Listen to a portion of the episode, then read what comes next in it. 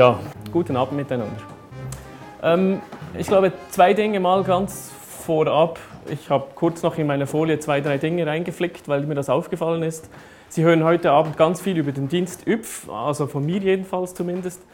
Ähm, von mir fast nur Gutes. Ähm, vielleicht wird Herr Glättli da noch etwas anderes dazu finden, aber das ist, äh, wir nehmen das sportlich.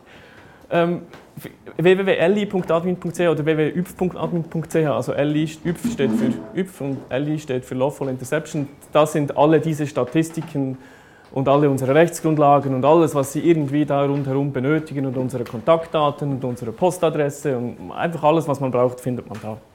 Man kann natürlich auch einfach bei Google eingeben, aber nein. Ich selber, ich bin äh, Jurist. Ich ähm, bin jetzt seit sechs Jahren beim, beim Dienst ÜPF ähm, und bin unterdessen dann Leiter der Rechts- und Controlling-Abteilung. Ich, ich, nehme nie irgendwelche äh, Überwachungsaufträge entgegen, Gott sei Dank. Diese 10.000 Stück, die kommen zum Glück nicht bei uns rein. Ähm, wir sind da eher zuständig für, äh, für, für, was das ganze Legal Compliance angeht und was eben wirklich Kontrollen, Stichproben angeht. Das machen wir. Ähm, aber für den Rest haben wir ein ganz anderes Team. Aber dazu komme ich noch. Ja, ich habe gesagt, ich bin Jurist, oder? Das heißt, Sie kriegen zuerst mal einen Disclaimer von mir.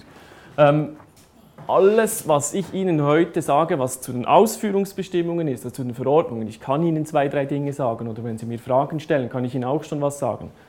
Das gibt nur die Position des Dienstes ÜPF weiter, weil der Bundesrat sich noch nicht dazu geäußert hat und weil sich die Öffentlichkeit noch nicht dazu geäußert hat. Das ist aber, Bundesrat ist geplant und äh, Öffentlichkeit ist auch geplant. Wir werden vermutlich ab Januar eine Vernehmlassung durchführen ähm, da kann sich die ganze Schweiz dann dazu äußern.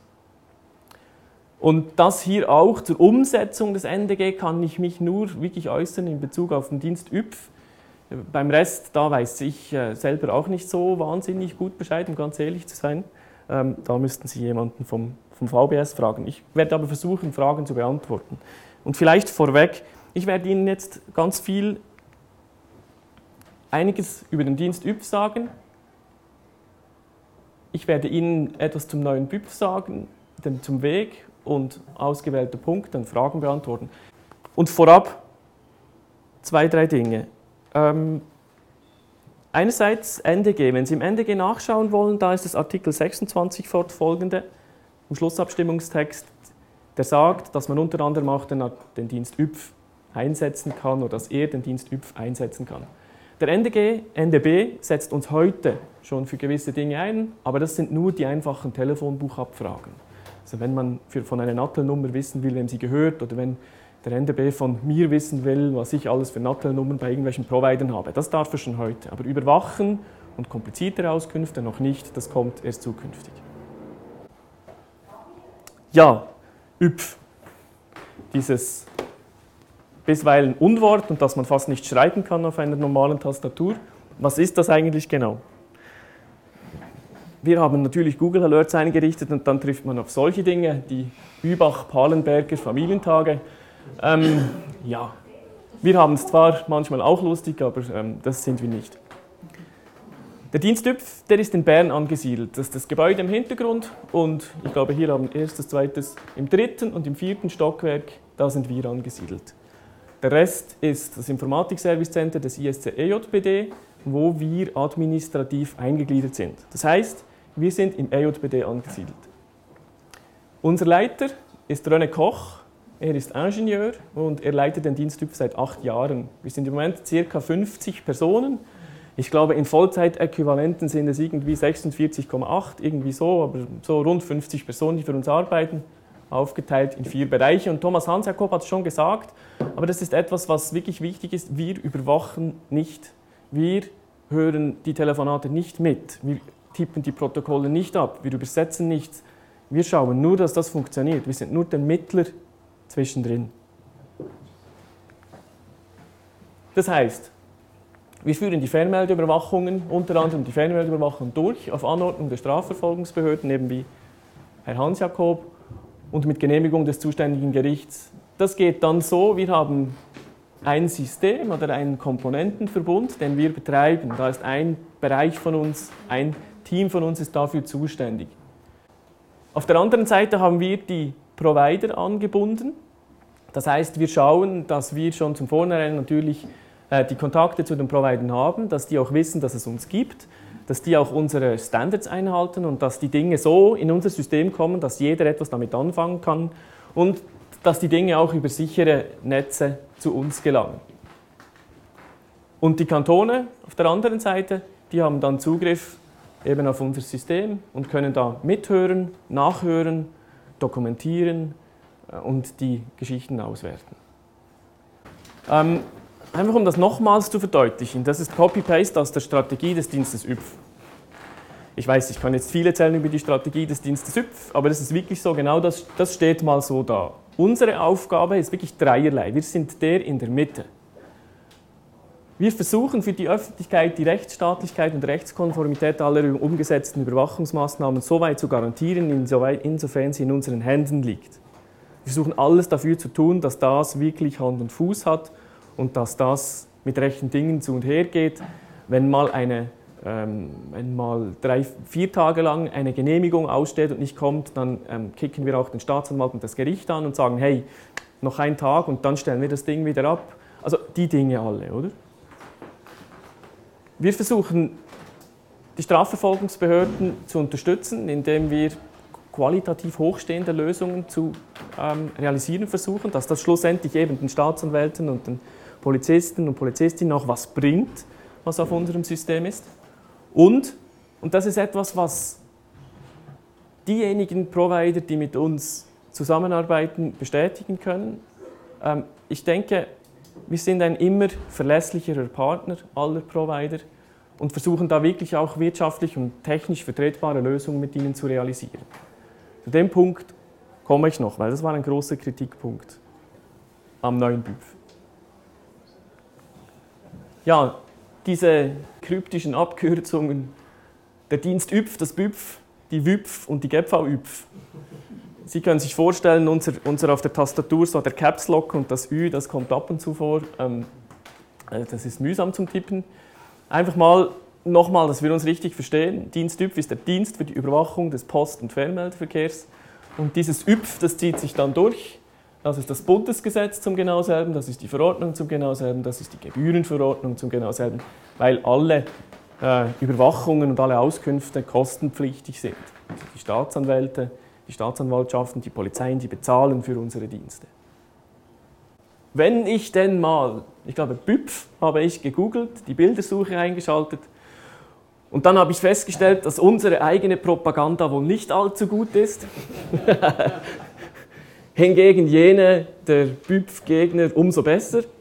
So viel zum Thema Staatspropaganda.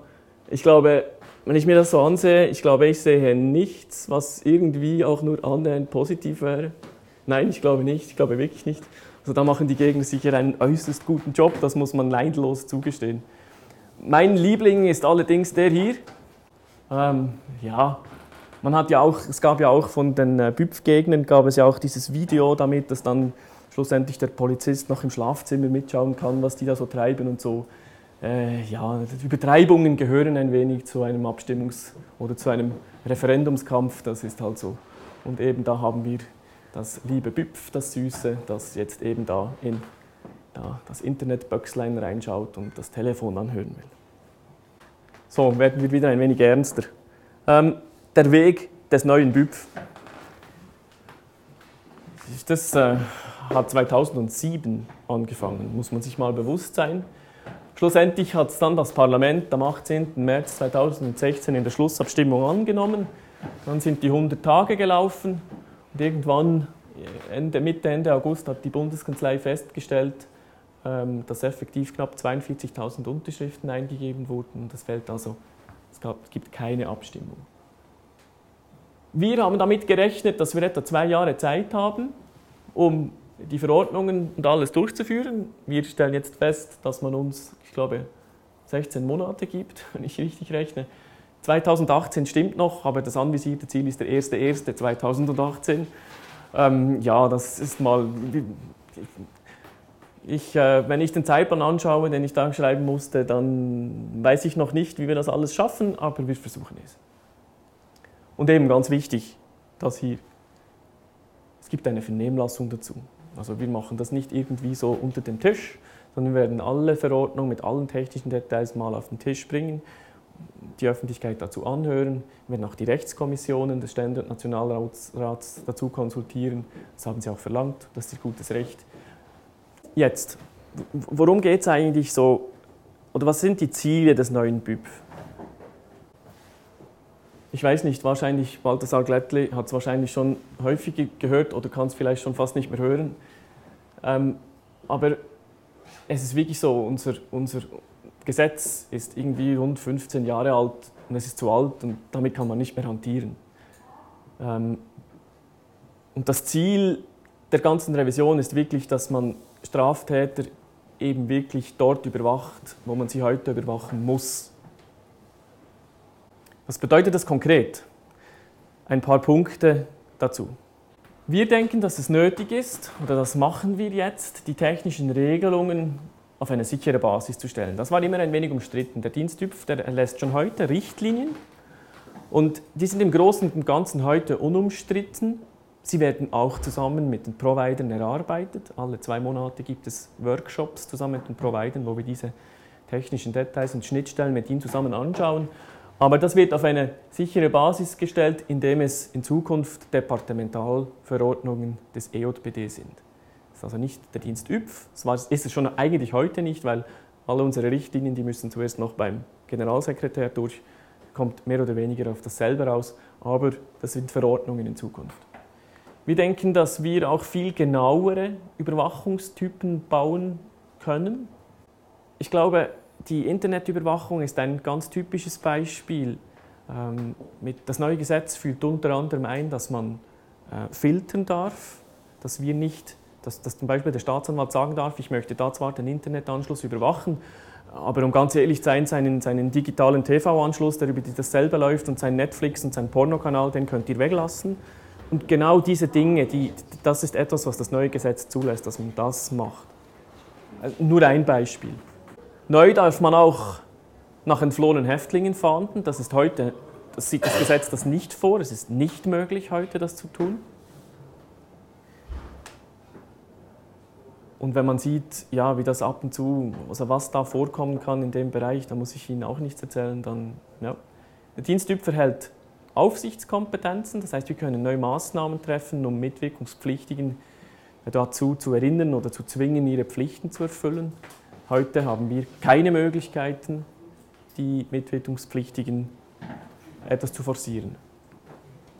Es wird eine sogenannte, ein sogenanntes Compliance-Verfahren auf Gesetzesstufe geregelt. Das heißt, ähm, wir dürfen künftig die Überwachungsbereitschaft der FDA prüfen. Und ich glaube, ganz wichtig bei dem Punkt hier ist, dass das neue Gesetz den Bundesrat ermächtigt, Regeln zu erlassen, dass er gewisse, ähm, gewisse FDA, gewisse, wie sagt man, gewisse Teile der FDA, also der, der Mitwirkungspflichtigen, ähm, von den Pflichten entlastet und dass er von den tieferen Stufen gewisse hochnimmt. Aber vor allem das hier. Heute haben wir gemäß Liste des BACOM 450 meldepflichtige Fernmeldedienstanbieter und Anbieterinnen, die, die eigentlich die Überwachungsbereitschaft aller stellen müssten. Die müssten alles investieren, damit sie bereit sind, damit wir eine Überwachung bei ihnen schalten können. Und von dem darf der Bundesrat in Zukunft Ausnahmen machen. Und wir sind da im Gespräch mit der ASUT, das ist ein äh, Verband der größeren und kleineren Fernmeldedienstanbieter, ähm, und haben, sind hier am Regeln, diskutieren mit ihnen. Und momentan sieht es so aus, als ob wir landen bei einer ungefähren Umsatzzahl von etwa 100 Millionen. Also die Internetdienste Oberhasle mit drei Mitarbeitern, die fallen künftig nicht mehr darunter. Unser Ziel ist, von diesen 450, die heute die Pflicht haben, runterzukommen auf etwa 50 maximal. Vielleicht sind es auch nur 20. Um die Wirtschaft zu entlasten einerseits und andererseits, dass wir auch ganz genau wissen, bei ihnen können wir erwarten, dass es funktioniert und bei denen müssen wir bereit sein, damit wir es ausführen können an ihrer Stelle, weil es schlicht nicht Sinn macht, einen Dreimann-Internetanbieter genau gleich zu behandeln, wenn es Swisscom. Das ist Quatsch. Und das sieht das heutige Gesetz aber so vor. Die Zukunft nicht mehr. Heute ist es so, dass alle Daten, wenn Herr Hans-Jakob die Überwachung mal abgestellt hat, hat er eine gewisse Zeit Zeit oder seine Polizisten, um die Daten auf unserem System äh, zu verarbeiten, zu protokollieren. Nach dieser Zeit werden die Daten auf unserem System gelöscht, aber vorher werden sie der Polizei und der Staatsanwaltschaft auf, einer, auf einem Datenträger zugestellt.